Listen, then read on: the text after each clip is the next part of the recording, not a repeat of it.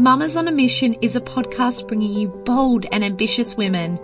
Grab a coffee and let's meet Melbourne mamas who are showing the world and their kids that the mission is possible. I'm your host, Holly, the Chief Mama of Motherhood Melbourne. Hey, hey, hey, welcome back and thank you for letting me chew your ear off every week. I'm both delighted and a little freaked out when mamas tell me they listen to this podcast in bed. I don't think I have a soothing voice, but I'm glad you're tuning in, especially to this episode. It's a goodie. At the start of the year, my latest guest and I both had babies around the same time. You can probably hear him in the background. Only Sarah's experience is a little different to mine. Sarah shared her beautiful story on Motherhood Melbourne, and I wanted to find out more about Sarah and her experience. Sarah Jefford is a family and surrogacy lawyer who helps people through their surrogacy arrangement. But Sarah is also a surrogate and an egg donor, and this year she gave birth to a little girl so that another loving couple, Mike and Nate, could experience the joys of parenthood. For many of us, our understanding of surrogacy might come from little snippets of what happens in movies, TV, or overseas. However, surrogacy in Australia is very different to other countries. It is a truly an altruistic act. And so, through both her work and personal experience, Sarah is on a mission to help the community see surrogacy and egg donation as a beautiful opportunity to help others grow their families. Sarah hopes to show that the true reward is in the giving, not the receiving. Today, Sarah shares her experience of surrogacy before, during her pregnancy, birth, and beyond. She also clears up the misconceptions that people have about surrogacy in Australia. And lastly, you'll hear about the legal role Sarah plays in a couple's surrogacy journey. Let's meet Sarah. Hi, Sarah. I'm really excited to speak with you today. Thanks for having me, Holly. Oh, it's my pleasure. Um, I'd really love to start off with getting to know you a bit more. So, could you tell Sure. us your coffee order? Uh, have to be a flat white with one sweetener. I try and keep the sugar low, but got to keep the coffee high. Absolutely. And where? What's your favorite cafe that you like to drink this at? Uh, I found one near near me. It's called the Generator. It's in uh, North Coburg, um, and it's kind of like an industrial zone, I guess. Most of the places around it are industrial, but there's also a school nearby, and it's just a really funky little cafe. They play like show tunes, but the staff are great, the menu's great, and the coffee's really good. So yeah, that's my new favourite. Oh, that's awesome. What's your favorite show tune, actually? Oh goodness! Oh, I don't know. It'd have to be from one of the Disney movies, like Aladdin. I used to sing Aladdin mu- uh, music when I was in high school choir, so it'd have to be one of them. Oh, lovely. That's so interesting. Um, Yeah. and, and what about your favorite family friendly place? Um, I really like going to the NGV, the um, the one on St Kilda Road. I don't know that, like, I don't take the kids there a lot, but I like going. And when I do take the kids, it is pretty child friendly. Um, I've taken my big kid to see Van Gogh. That was pretty cool. Um, so yeah, I like the NGV. Oh, beautiful. Actually, I haven't been there. Um, I don't think I've been there at all. Is that really bad? Uh, yes. it is good fun. I like going when there's a show on. So I saw the um, Museum of Modern Art exhibition, which came over from New York. That was pretty amazing. But we saw Van Gogh. Um, pretty much, if it's a big show, then I'll I'll make time to to do it. And because I work for myself, I can kind of schedule in an NGV visit in the middle of the week, which is nice. Oh, that's nice. Yeah, I better get Yeah. myself down there. Um, what is your current binge at the moment, whether it's a TV show or a podcast or a book? Um, look, there's a few. I'm I'm a bit of a um, Outlander fan, which is I think it's like a guilty pleasure. Um, so Outlander on Netflix, or uh, I used to really like Rake. I'm not really into the latest season so much, but it is good fun. and is that on Netflix as well? Uh, that's I think the first ones are on Netflix, but you'll find the latest one on ABC iView. Oh, do you know I'm like the only person in the world that doesn't have Netflix? well, Got to how I- get on it. Yeah, I know. I know. I'm missing out on so much. Um, what about your simple self care ritual? Um, at the moment, I'm finding running is really self care. Like it sometimes it can be hard to get out, but when I've done it, it just feels amazing. And I notice such a big difference in my mental health, but also just feeling that sort of clarity and feeling like I've done something for myself because I went for a run. Oh, absolutely. I'm a runner too, and I just that after feeling, the way you feel Yeah, for the rest of the day, it's yeah. so Those endorphins. oh, yeah, yeah. The Even when you're really sore and you're thinking, you know, like I can't walk properly or Yeah. whatever it is, the endorphins are amazing. They do last all day. They are, they are. And we're both at the same stage of postpartum as well. So, Yes. h- how are you finding that with running? Um, well, so I think I thought I would get back into it when I was about, you know, 10 weeks postpartum, and I just didn't have the motivation, and I was probably feeling too big and heavy. Uh, and then somebody said to me that it really I should wait until six months if I'm running, just you know, looking after my body and pelvic Mhm. floor and all that.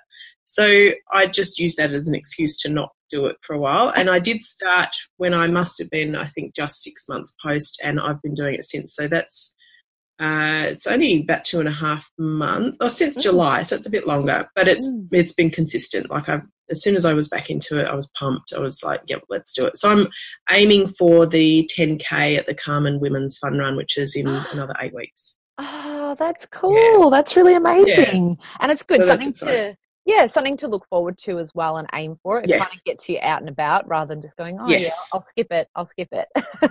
Yeah, that's right. I have to be motivated because I've paid for that ticket to do the 10k. I have to finish the 10k, so I've got to get off my bum and go for a run, or I won't make it to the 10k. yeah, yeah. Oh, Yeah. that's fantastic. Congratulations. Yeah, Great. All, all right. Well, thank you for sharing all that. And I'd really love to start talking about your surrogacy journey. So, could you please share for us your own experience of becoming a mother and how that led Yeah. you to first consider helping others to have children?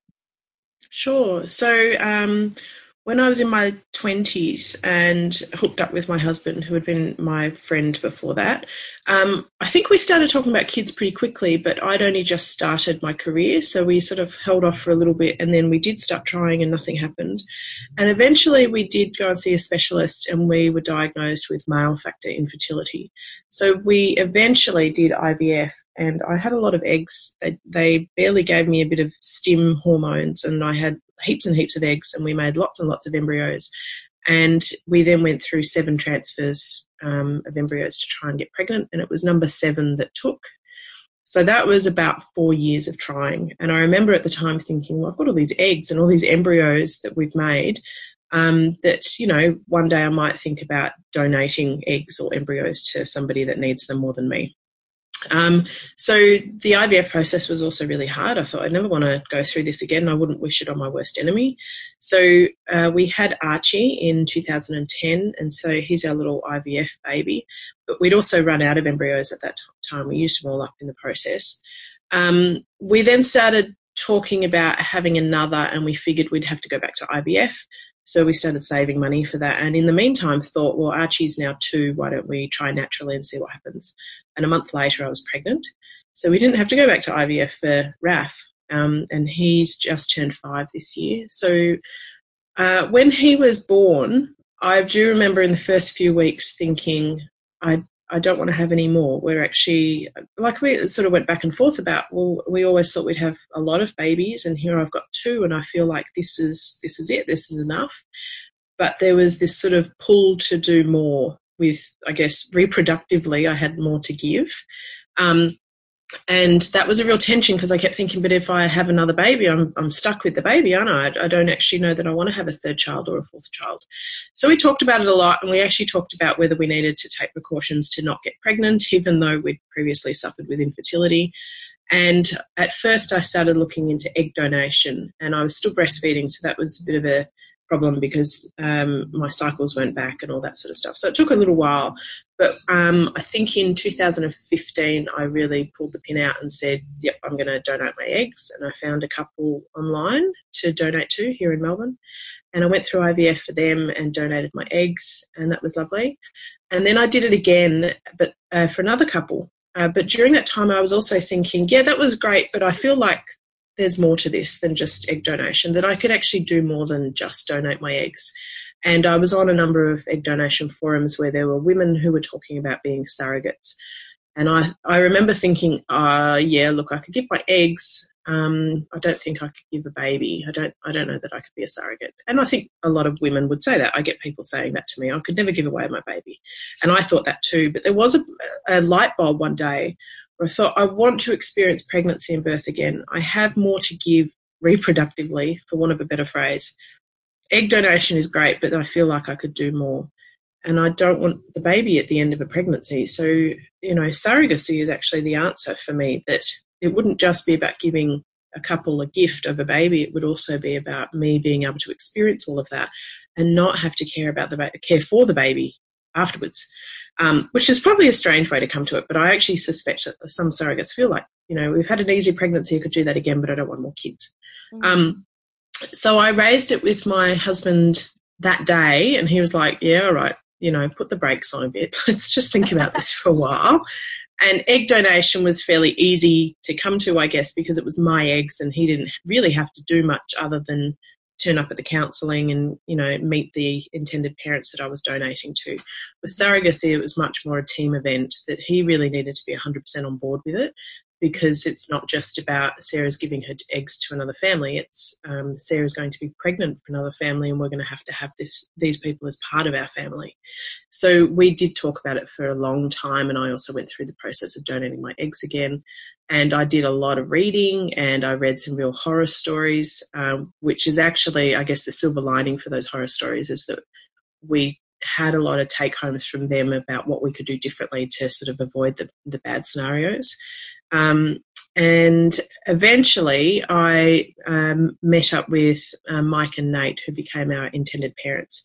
And I'd met them through another woman who had been their surrogate, but she hadn't conceived, and she'd had to um, say she couldn't continue as their surrogate. Uh, because of her own family issues. And she said, These guys are really great if anyone's interested in talking to them. And all I really knew about them at the time were that they were lovely, that she was able to sort of vouch for them, but also that they lived in Melbourne, which for me was sort of hard criteria that they needed to be nearby. I didn't want to do an interstate surrogacy arrangement. Um, and I had coffee with them and thought these guys are lovely. And because I'd done so much research already, I already knew what I was looking for. I think they were probably more nervous than me. Uh, and we kept chatting for a few months, and they met uh, Troy and the kids, and we got to know each other a bit more. And eventually, I offered to be their surrogate. So that's how that all kind of came about. Um, and then they, the process of going through surrogacy, it's fairly similar in each state. In Victoria, uh, they had an egg donor, so they had some embryos at the clinic. Uh, we had to go through counselling through the clinic. We all had to have independent uh, psych assessments. We also all had to get legal advice.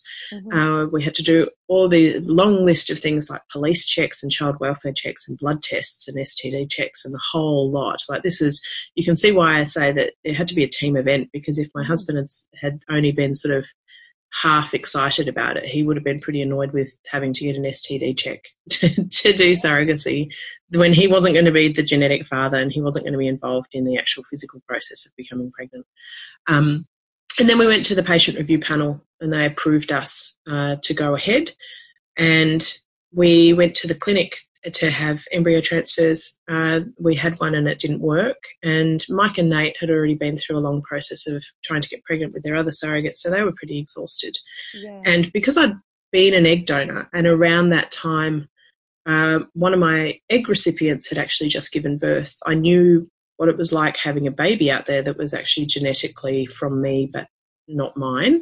Um, so I offered to be a traditional surrogate for Mike and Nate, which means we uh, would do it with my egg rather than the uh, the embryos that they had created. So uh, again, lots and lots of talking and, and, working through issues and that sort of stuff, and eventually decided to do that. And um, I think it took about four months, but we eventually conceived a child uh, with my egg. Um, and she was born in January this year, same time around the same time that you were giving birth. Yes, yes, we yeah. did. Oh my goodness! Oh, Sarah, that's such an amazing um, story and thing that you've done. I, I'm just wondering. So, obviously, you know, you had to have lots of uh, discussions with your husband and for him to be on board. How did you talk to your children about this? What ages are they? And yeah, how did you talk to your children and I guess anyone else who's very much involved in your life? Yeah, so with the kids, it was raised fairly early. They're now eight and 5 mm-hmm. I think, when we started talking to them about it. They knew that my eggs were being used to help these other couples have a baby, and we talked to them about what was happening. That one of them was pregnant, and then there was a baby, and um, and at a really basic level, we talked about what makes a baby is the egg and sperm and uterus makes a baby, and that who are the people that provide the egg and sperm and uterus. And in the case of egg donation, mummy was providing the egg, uh, the father was providing the sperm, and the mother of the child was going to be carrying the baby, even though it was made with my egg. And on that level, they just sort of get it. They're like, yeah, sure, it's like a recipe. You just put an egg and a sperm and uterus together and you get a baby. Um, so when it came to surrogacy, I think one day my son, who must have been five at the time, he said, We were talking about our friend who has two mums. And I said, Yes, that's right. Some kids have two mums and some kids have two dads. And he kind of laughed and said, Well, how do, how do they, ha- how did two boys have a baby? And I said, Well, they might have somebody like me carry the baby for them because I have a uterus and they don't. And I mentioned Mike and Nate, and he was like, Oh, oh, okay, then, yep, that's fine. So he he on, again on that level, they don't know any different. That mm. mummy carried a baby and gave it to somebody. As far as they're concerned, that's you know, sure, okay, who doesn't do that? um, it's an ongoing conversation. I had somebody describe it as a perpetual journey, and I think my relationship with the baby and with Mike and Nate is a is a perpetual journey. I think uh, the discussion with my kids and their understanding of it will continue to grow. Mm-hmm. Uh, what we I, I, guess there were some surprises, which I shouldn't have been surprised about, but I just hadn't thought about it that much. Mm. Was that people would say to my uh, Raf, who's now five, after the baby was born, they would say, "Oh, Darcy looks like you, Raf," and he was a bit confused about that. He was like, "Why? Why do people keep saying that the baby looks like me?" Oh. And I said, "Well, remember that you came from mummy's egg and Darcy also came from mummy's egg, and that when babies come from eggs or sperm, they look like the person that gave the eggs or sperm. And that's why I, you also look like granddad, for example, because I came from him and you came from me, and Darcy also came from me. So we've then also had discussions about what words to use because people have used the word sister uh, with them to describe Darcy, which I'm okay with. I don't have a problem with the word. It's mm-hmm. more about making sure that they understand that they can use that word as long as they appreciate that Mike and Nate are her parents and that she's not in our family. She's not growing up in our family. I mean, we're all part of an extended family. Yes. But that um, I I don't think that the word daughter, when describing her relationship with me, is appropriate because she has two dads. Mm-hmm. Um, but I think sister or brother is sort of a bit easier for the kids to understand in terms of yes, she does have a relationship with you, and it's more than just cousin, for example. Yeah. Um, and it will change as she gets older and she wants to know who are these other kids that look like me, and you know we have we all got an egg from the same person, but she's not my mum, but she's their mum. That sort of discussion, I think, it will change as it goes. Um, and I have a half sister who we don't refer to as half sister, she's just my sister.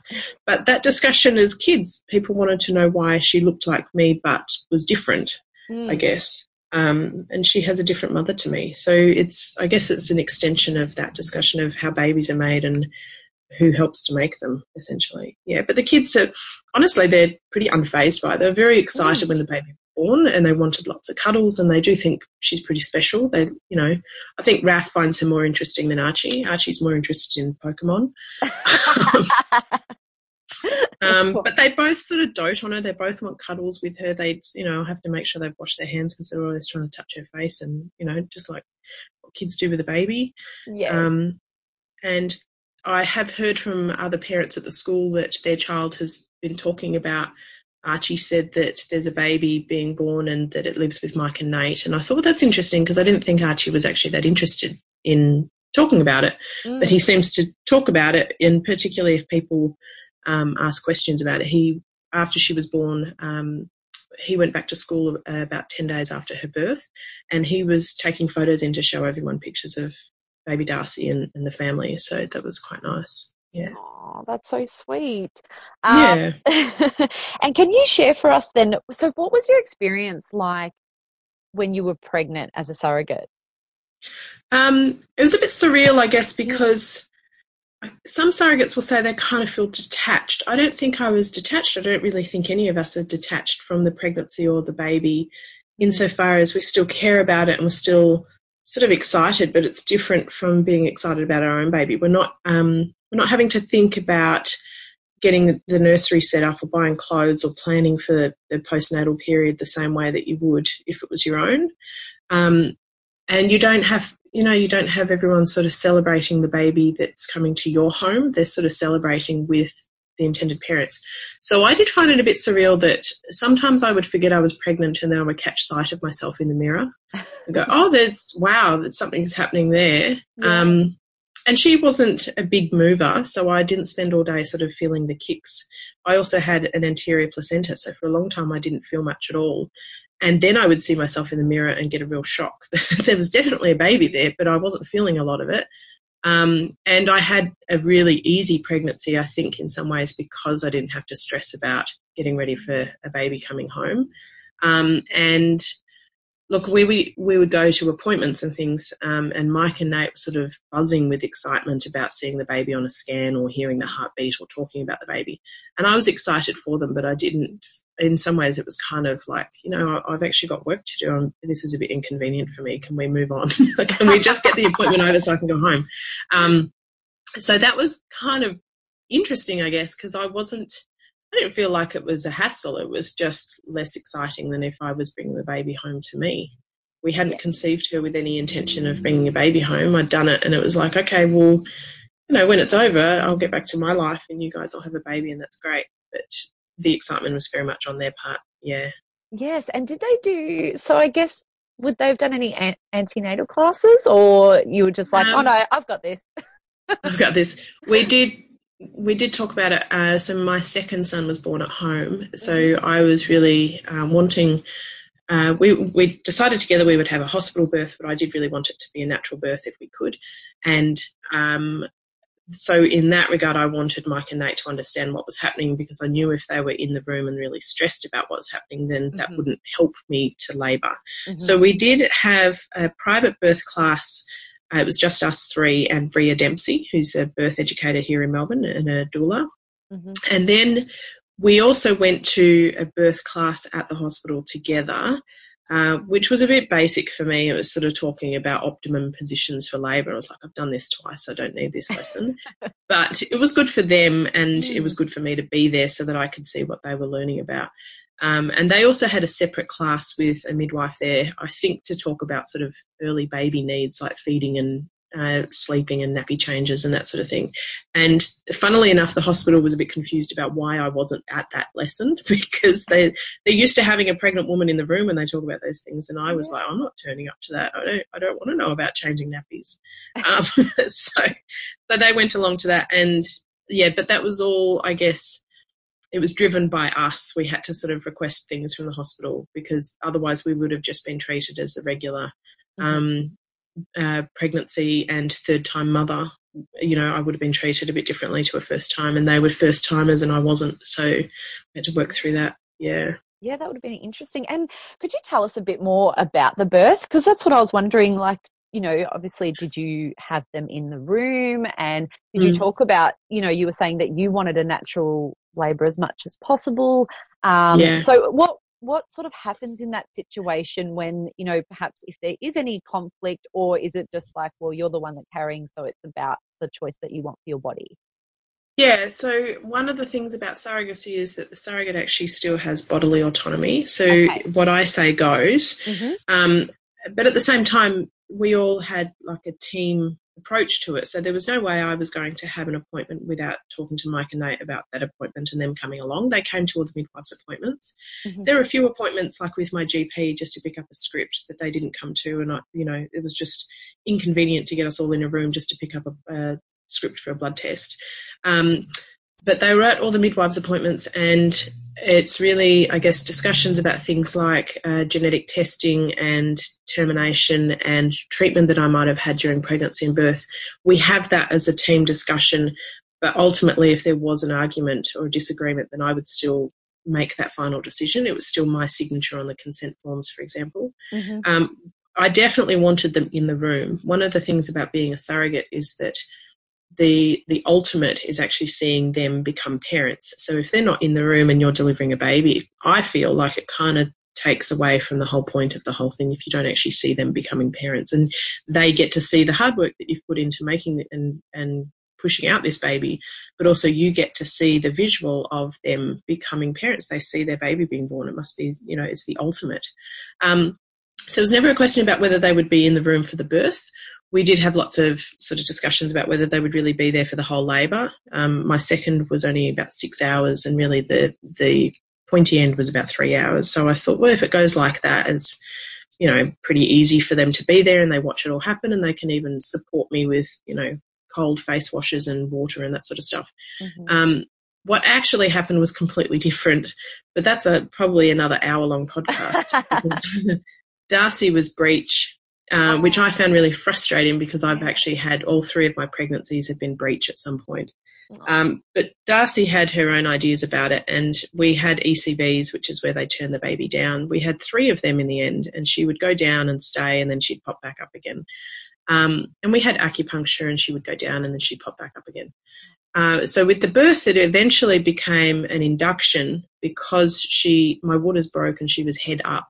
So they turned her head down and then fully broke the rest of my waters and induced me so that she would stay down. And what she actually did was put her hand above her head. so I've, I spent the next 12 hours labouring and things just didn't progress and she still had her hand up. Um, so we eventually went in for a C section and Uh, it was actually the C section itself was really lovely. Mike and Nate were allowed into the room which we had previously negotiated with the hospital because their policy is to have one person only. Oh. And we said, no, that's not really good enough because both of these men are her dads. Yes. And they it's their right to see their baby being born and I, how would we pick? How would we pick one over the other, and one has to stay out of the room while the other watches their baby being born? I don't know how you would make that decision. So we pushed back on the hospital, and they had said yes, Mike and Nate can both be there. That was fine.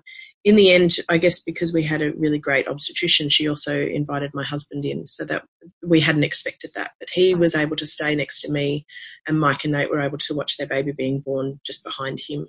Um, so that was amazing because I I didn't get to see their faces so much, but we have lots of photos of them and their reactions as she came out and they saw that it was a girl. And of course, there was lots of tears, um, lots of celebration. And, and then uh, they stitched me up and Mike and Nate took the baby into the recovery area and had some skin to skin. And then when I came out of um, theatre, they brought her to me and I had lots of skin to skin.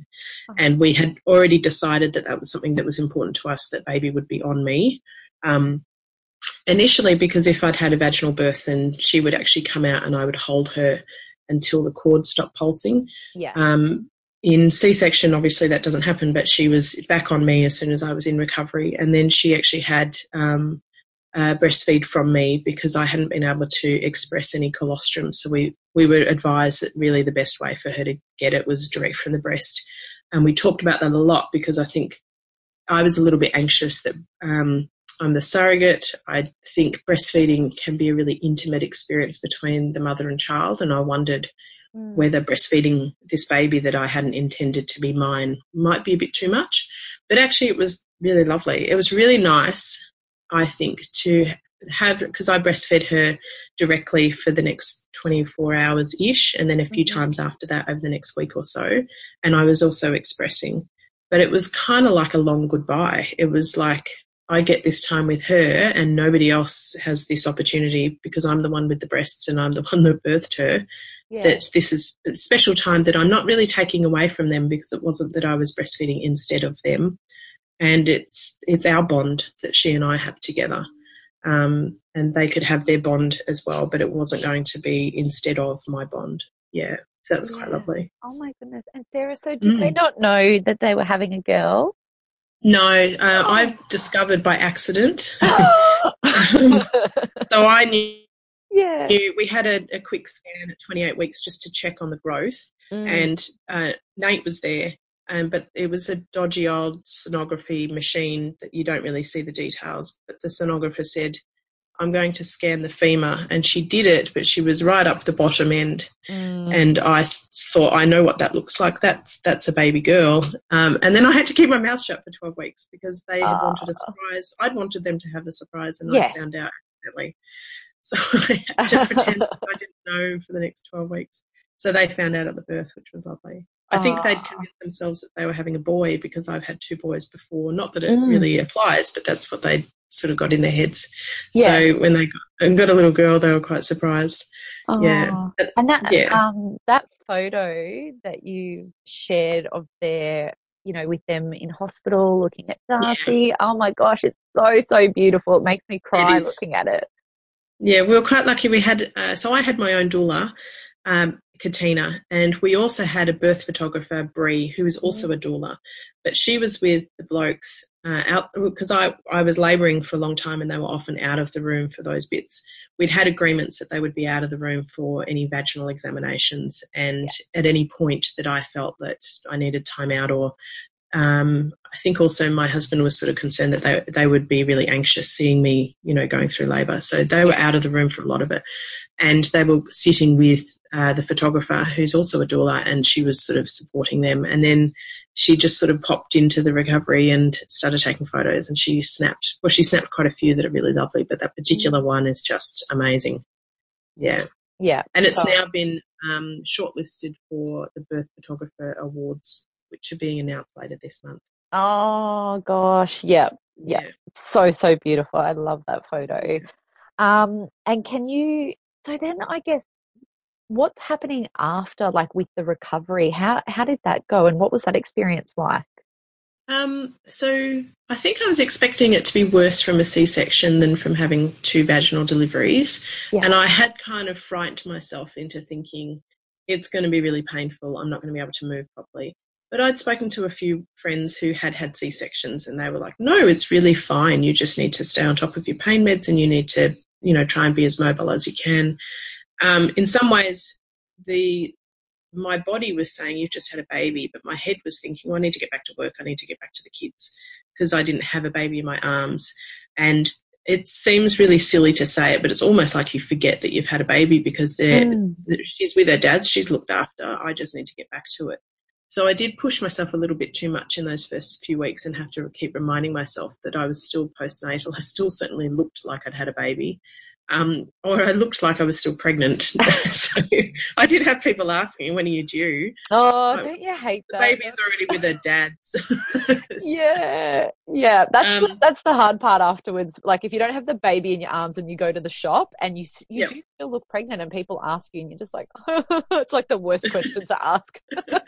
I did walk around. My birthday was four days after Darcy's birth, and my husband took me out for lunch. And I was walking around looking pregnant or postnatal and feeling like I just wanted to yell at everyone. I just had a baby. It's okay. I don't normally look like this. Because I was leaking milk. I, you know, my belly still looked pregnant. Um, so in terms of like the Mike and Nate had their own room at the hospital, so Darcy was in with them, and they just brought her to me, and I would breastfeed, and then I was uh, pumping to try and bring the milk in, and then they left the hospital with her, and I stayed in an extra night. That was a bit surreal because everyone around me had a baby with them, so I could hear these babies crying, and that was just a bit sort of off-putting. I was like, I don't know why I'm here. I just want to go home. I don't have a baby with me. Can I go now? Um, being back at home was actually better, but uh, again, trying to run around after two kids when I could barely, you know, I certainly couldn't walk fast. Mm. That was, and, and I was pumping. I found this really interesting that I decided I would give her some breast milk and see how long that lasted. And we got a hospital grade pump so that I could do that. But I was back in this routine of having to pump every three hours. And that's not where I wanted to be. I was like, I, Yeah. I didn't have the baby for me so that I didn't have to deal with the newborn routine. And here I am in a newborn routine. I don't, I don't like this Mm. um, that was very surreal again. So I expressed for her for about three weeks, and we were seeing each other almost daily for that three weeks. Um, and she was doing really well. They were doing really well. She's a very chilled out baby, which I'm sure is partly to do with me being very chilled during her pregnancy. Mhm. Um, and so I gave them milk for the first three weeks. And then it's been a sort of gradual, almost a gradual weaning in terms of we would see each other every day and then it became every two days and then it became and maybe twice a week and then a bit less and then maybe once a fortnight or thereabouts. It's kind of stretched over the last eight months or so. Um, and it's been a natural sort of weaning, I guess. A lot of surrogacy is not so much about um, the relationship with the baby, which I do have. It's actually the relationship between the surrogate and her partner and the intended parents. So I'd gone from seeing Mike and Nate daily throughout the last part of the pregnancy, uh, or at least having daily contact with them. And then the first six weeks after the birth was almost daily as well and then having to move on where I get on with my life and they get on with their life, which is now really different because they've got a baby in it, and having to get used to not having that really frequent contact. And we still mm-hmm. have lots of contact. They're still in, you know, they're in Melbourne, so it's not hard to see each other. But they they have their business to run, and they have a baby to look after, and I have my business to run, and I've got two big kids to look after. So it's this sort of gradual stretch out of the relationship, so that it reaches a new a new normal, I guess. Yeah. And I have been told that can be, it's really a 12 month process, I guess, that first 12 months after the birth, where it's so intense and that relationship is quite intimate and connected and intense, and it has to stretch out to the new normal where they have their lives and we have our lives. Yeah. Yeah. And so, did you have a conversation, obviously, before all of this process started, about what the relationship would be between you uh, with them, you know, moving on? We did. I think mm. um, my husband actually used to say, if we're doing surrogacy, it can't be a transaction. We have to have yeah. people that we have a relationship with. And I was like, yeah, yeah, of course, whatever. Um, reality is, the reality is that you grow in your friendship so much that you don't have to have too much conversation. I think and they'd always said, oh, look, there's an open door policy. Sarah can always drop around and visit the baby if she needs to, and we'll always do what we need to do to make sure that she gets what she needs. And they would check in on me and they were sending lovely photos and um, all that sort of stuff. We never really had to have a conversation where we said, right, we're going to schedule it in. It has to be every mm. Wednesday at nine o'clock that you're going to spend time with Sarah because it just doesn't work for any of us really to mm. have that sort of locked in time. Um, yeah, so I guess most of it's really happened very naturally that it would just be, hey, do you want to catch up? And, you know, depending where we were postnatally, I couldn't drive for the first six weeks. That was a real frustration um, because of the C section. And so it really relied on Mike and Nate doing the travel, which they've never had a problem with. But it was sort of, you know, how do we work in with everyone's schedules? And Sarah's not able to drive to the other side of Melbourne to see them. Um, but we've never really been drop in um, sort of friends because I, I, can go down and see them at any time, but it's yeah. not just a matter of turning up on their doorstep. Um, so yeah, and I've done a little bit of babysitting for them, and they babysit for my kids too. So yeah. Oh, that's yeah. great. That's really nice to hear. Um, yeah. So I was wondering if you could now share some of the misconceptions about surrogacy, especially in Australia, because I think a lot of our perceptions of what it is or what it means comes from movies or TVs and very, I guess, Americanized. Mm. So uh, lots of people think it's illegal, and there's a few reasons for that. I think number one is that uh, it's altruistic, so there's no commercial surrogacy in Australia. And I think that's a good thing. It means that the women that are doing it are not being paid anything to carry the baby. Uh, what they do get is reimbursement or they get their costs covered, so medical costs and um, their time off work and that sort of thing. But it does depend on which state you're in, which also makes it confusing. There's also laws in most states against advertising for a surrogate. So that's also why I think people think it's illegal is because you don't see adverts where it says mm. we're looking for a surrogate because we're a gay couple or because you know the mother has had uh, cancer, for example. Um, and I think that's a real problem because it stigmatizes it. It means people just think it's all happening underground and that it's a bit of a dirty plan that, you know, we're, we're making babies and we're just handing them over. It's actually very regulated mm. and that makes it I think that's really good, but it makes it less accessible for people to realise that it's happening already. There's only about 50 to 60 babies born in Australia each year through surrogacy, which seems like a big number given that you don't see it on the front page of the newspaper, but it's very small compared to even overseas. I think there's about 250 babies born overseas to Australian couples. And that can be commercial, which is usually the United States. They can also go to the Ukraine.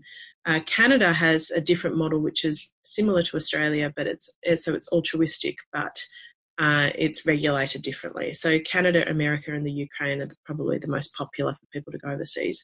In Australia, because of the advertising laws, people find each other often on Facebook or on a forum. There's one called Fertility Connections where you can post your story, and it might be uh, we've had a cancer diagnosis. She can't carry. We need a surrogate. And telling the story about how they came to that, and then making connections with somebody that might want to be a surrogate. Um, there's a real lack of women who are going to be surrogates in Australia, partly because of the advertising and partly because they're not going to be paid for it. Um, and it's a it's a hard task if you're going to do something altruistic. It's not just a matter of you know, um, I don't you know, working for charity, doing a bit of volunteer work. Um, it's actually that you're going to give your body over for nine months, mm. plus all the months that you do the legal, the legal advice and the counselling and the psych assessments and any travel that you need to do and going to clinics and all of that. It's a really big task for the surrogate and her partner and her kids to be involved in. It's it's kind of all consuming. Um, so there's a lack of women wanting to do it when they don't get any payment at the end. It is amazing though. I think I I would never want to do it for payment because the experience of doing it was made all the better because there was no transaction involved. It wasn't mm-hmm. that they owed, they didn't write me a check after the baby was born. It was very much this relationship is now bound. Like there's no way that we can ever break the the bond that we have because I gave them a baby and they gave me this experience of being able to see them become dads. Um, there's no money. The money can't buy that really. Yeah. Um, so yeah, we're hoping that laws will adjust, particularly in Victoria, and they're changing them soon, I think, so that advertising can be easier and brings it sort of, I guess, into the forefront of people's attention because you'll be able to mm-hmm. see um, people discussing it more openly. And also that we need to make sure that the reimbursement is really good because at the moment in Victoria in particular, you can't get reimbursed for a whole lot of stuff that's actually a legitimate pregnancy or birth expense. So mm-hmm. people don't want to do it because they can't be out of pocket for it. Um, yeah, and hopefully destigmatizes it. Even me talking about it hopefully destigmatizes it. Surrogacy is the best thing I have ever done in my life. And I'd hope if there's other women out there listening to this and thinking, well, I don't think I could carry a baby and give it away. Well, I, I also used to think that. And actually, it's the best thing in the world because I haven't given her away yeah. in terms of, um, it's not like the, I guess, a transaction where I just hand over the baby and I don't see them again. Um, this is, I, I think I've gained more than they have. They got the baby, but I got the, I got everything. I got to see them become parents. And that's an ongoing thing. I'll see that when she's 25, that they're still experiencing parenthood. Yeah. Oh, um, and can I just ask a question? Were you then entitled to the government paternity leave? Uh, yes. Yeah, so okay. it depends on um, your eligibility in other ways in terms of okay. whether you meet their income test or their work test or whatever it is. Yeah. But the surrogate can get paid parental leave, which is the 18 weeks or whatever mm-hmm. it is. And the intended parents can also claim it um, in that if one of the intended parents is a primary carer, they can claim okay. the paid parental leave, and the other, their surrogate can claim the paid parental leave as well. Yeah. My advice to people is that they sometimes need to push a bit with Centrelink because not everyone at Centrelink will be aware that both of them can claim it. And it's yeah. not a lot of money, um, but it does, I guess, mean the difference between her being out of pocket um, and being able to take time off work so that she can recover from the birth, for example. Okay, okay. Yeah. And what and what happens too with uh, the birth certificate when when the baby's born? Oh, that's actually really exciting for us mm. at the mm. moment because uh, so when the baby's born, the legally the presumption is that the person that birthed the baby is the parent. Okay. And if she's got a partner like I do, married, then they are also the parent. So when we filled out the birth registration form, Darcy was um, the baby born, and we got to name her whatever Mike and Nate asked us to. So she has their surname, mm-hmm. and she's named for they named her. I didn't have any say in what they named her.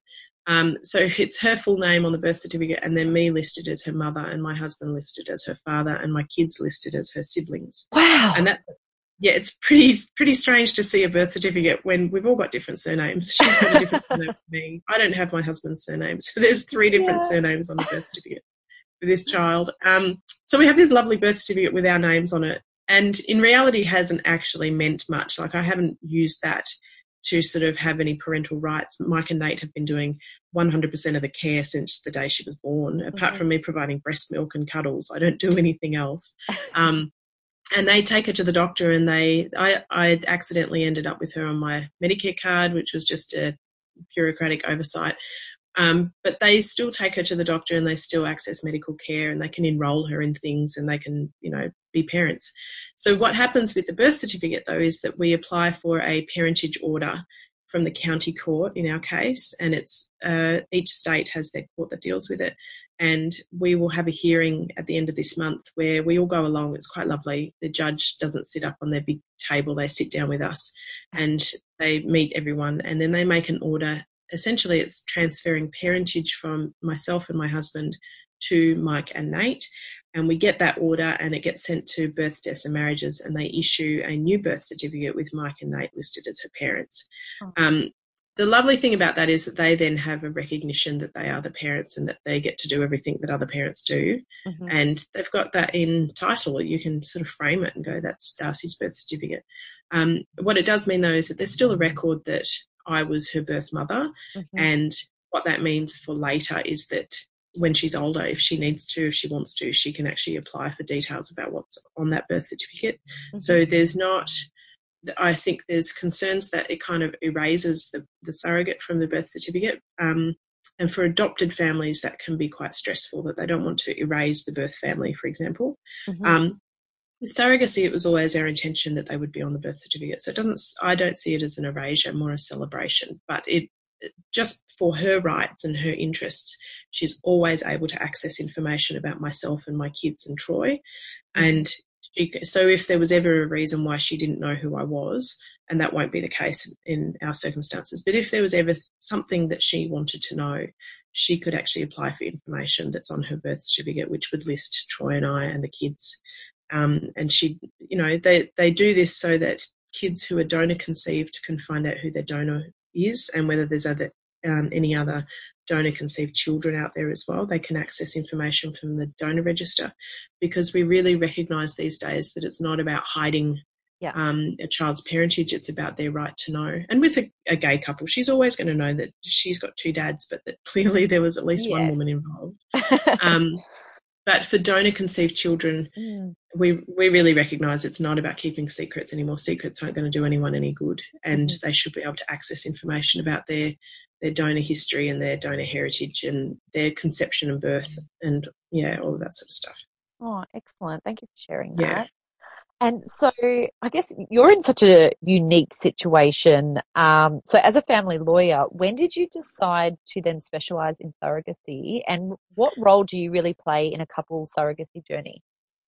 Um, so I've been a family lawyer for about 13 years and I initially was working at Legal Aid and we didn't do surrogacy law there. It was just straight family law, a lot of family violence matters, parenting, separation, that sort of thing.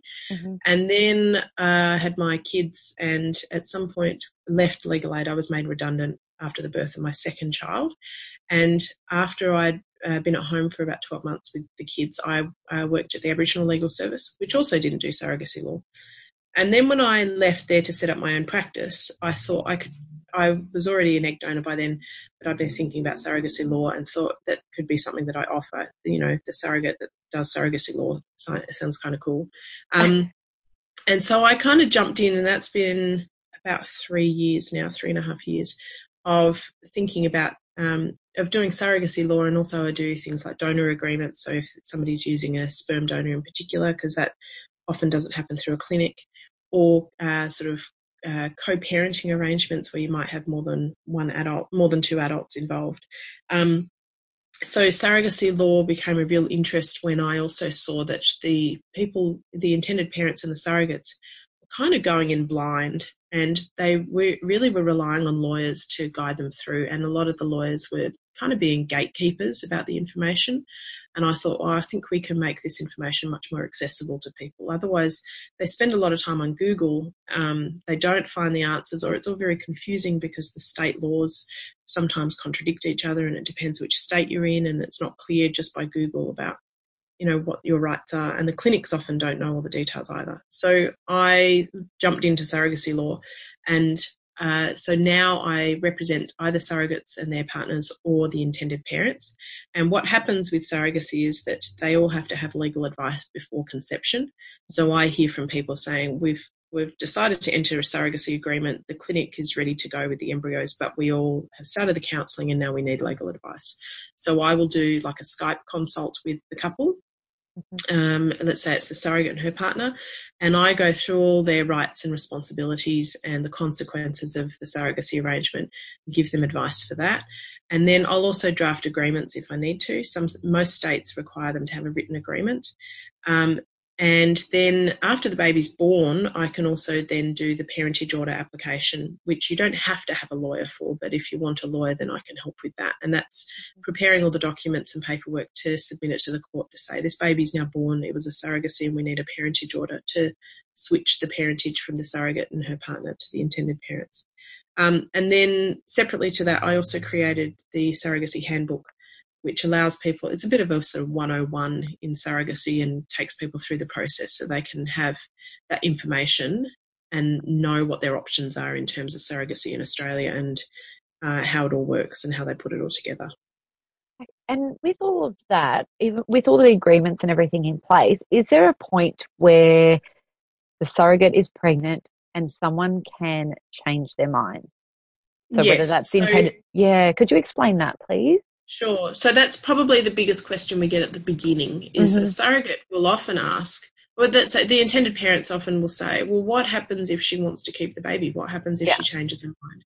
I can tell you that the surrogate's question is, what happens if they decide not to take the baby? Mm-hmm. Because all the surrogates I know would have an option if they wanted to have a baby they would, would have an option to make their own baby they don't want somebody else's baby they're entering the surrogacy agreement to have a baby for somebody else. Mm. Um, in terms of changing their mind, on the whole, no, nobody really changes their mind. Um, I think because even if it was a matter that the relationship with the surrogate and the intended parents had broken down, they still don't want to keep the baby. It's still not something that ever crosses your mind that you want the baby that was never intended for you. Mm-hmm. Um, and often, quite often, the, sur- the baby is not genetically related to the surrogate at all anyway. Um, she might be genetically the aunt or you know some other relation, but most of the time she's got no genetic connection with the baby, so she has no reason to want to keep it. Um, what has what would happen though is that the intended parents can't force her to hand over the baby. None of the agreement is enforceable. So if she decides I'm I'm actually not going to hand over the baby, then her and her partner remain the legal parents and they don't get a parentage order and they would stay on the birth certificate. Um, the reality is that that's not actually happened in Australia. There have yeah. been a few cases where the relationships are broken down and that the parties have all ended up in court arguing about it, but the baby has always ended up with the intended parents. Um, and it's the argument is generally not about should the baby stay with the surrogate. It's more about the relationship between them and about money. Quite often, that's that's where things get nasty, if they get nasty yeah. at all. I'd say it's it's very much the minority. Oh, that is so interesting. Yeah. Yeah. No, because that would be, I guess, a big consideration. And uh, the fact that a lot of people ask that question at the start. Um, yes, you know, shows that that's so, a major concern for for both parties. But like you said, yes. like, you, you you're going into it for a specific reason, and mm. yeah, yeah, and you understand what the outcome is. So thank you for sharing. Um, so what I wanted to ask you now is actually about your podcast. So yes. you're you're on the mic. I want you to explain uh, what it's about, why you started it, and what you're hoping to achieve with it. Sure. So I think, uh, particularly during the pregnancy, I had lots and lots of people asking me questions, and they would often start with, I hope you don't mind, can I ask you some questions about the pregnancy? Once they'd realised it was a surrogacy. And mm-hmm. I, I, had so many questions that I, they often fell into, you know, there were first 10 questions I was expecting. Was it your egg? How's your husband feel about it? That was an interesting one. Um, what happens if you don't want to hand it over? All of these questions, and I thought there really is a very interesting story about surrogacy. Hmm. And when I would tell the story about Mike and Nate and how we met and why we were doing it and what was really exciting about it. And then they wanted to know about the birth and they wanted to know about my relationship with Darcy. I thought I could talk all day about this, and I seemed to be saying the same story over and over and over whenever I met somebody in the street or I had an, a message. I was getting messages from people after the birth saying, "Please tell me about this surrogacy," or commenting on the photo. And I thought, you know what, I could just make a podcast and talk about it because it's not just my story, it's all the surrogacy stories I hear are really interesting. Um, so I also thought, in terms of educating people and, and destigmatizing surrogacy, we could share these stories and people get to think about the options of um, what's it like if they went to Canada, what's it like if they did it here in Australia with their sister, for example, or with their friend, uh, for a gay couple or for a straight couple who had survived cancer, that sort of thing. So I just started uh, I, the first few episodes of myself talking and Mike and Nate sharing their story. And then I also interviewed my husband. Lots of people want to know about how does your husband feel about you being pregnant with another man's baby. That's always an interesting discussion. I find that question really interesting because yeah. Well, I guess because it was always my body and he doesn't own my body. So the idea that he could be offended by me carrying a baby for somebody else, he doesn't possess my uterus. Um, yeah. But at the same time, it's, it's a question that he gets as well. How does it feel to, you know, your wife's pregnant with somebody else's baby? What's that like? So I interviewed him for the podcast to talk about that. And then I have interviewed lots of surrogates and lots of intended parents and a few other people to really just pull in all the stories that people can learn from um, and turned it into a podcast. Um, so, and that's fun. I really like it because I get to talk about surrogacy and hear. I, I often reflect on the stories that I hear about how it might impact on my story and how our stories might be the same or different. Um, yeah, so that's really great. So that's called the Australian Surrogacy Podcast, and it's uh, you can find it on SoundCloud or uh, Apple Podcasts. Yes. Yeah. Oh my goodness, I love that. And I think that's great because then that's out there, especially if people are really interested in it. And like you said, it's really like it is kind of underground. So it's hard for yeah. people to sometimes find the information they need. But I think hearing the stories and the experiences um, would really help them. Yes, Yep, that's right. Ah, that's so wonderful, Sarah. Thank you. And you've also kindly created something for the Motherhood Melbourne community if they want to learn more about surrogacy. So can you please share what you've what you've created for them? Yeah, so there is the surrogacy handbook, uh, which is probably a good starting point for anyone that's interested in how it all works and the processes. But I've also created a list of resources for people to look at because often the first question is where do I start? I need to find a surrogate or I'm thinking about being a surrogate.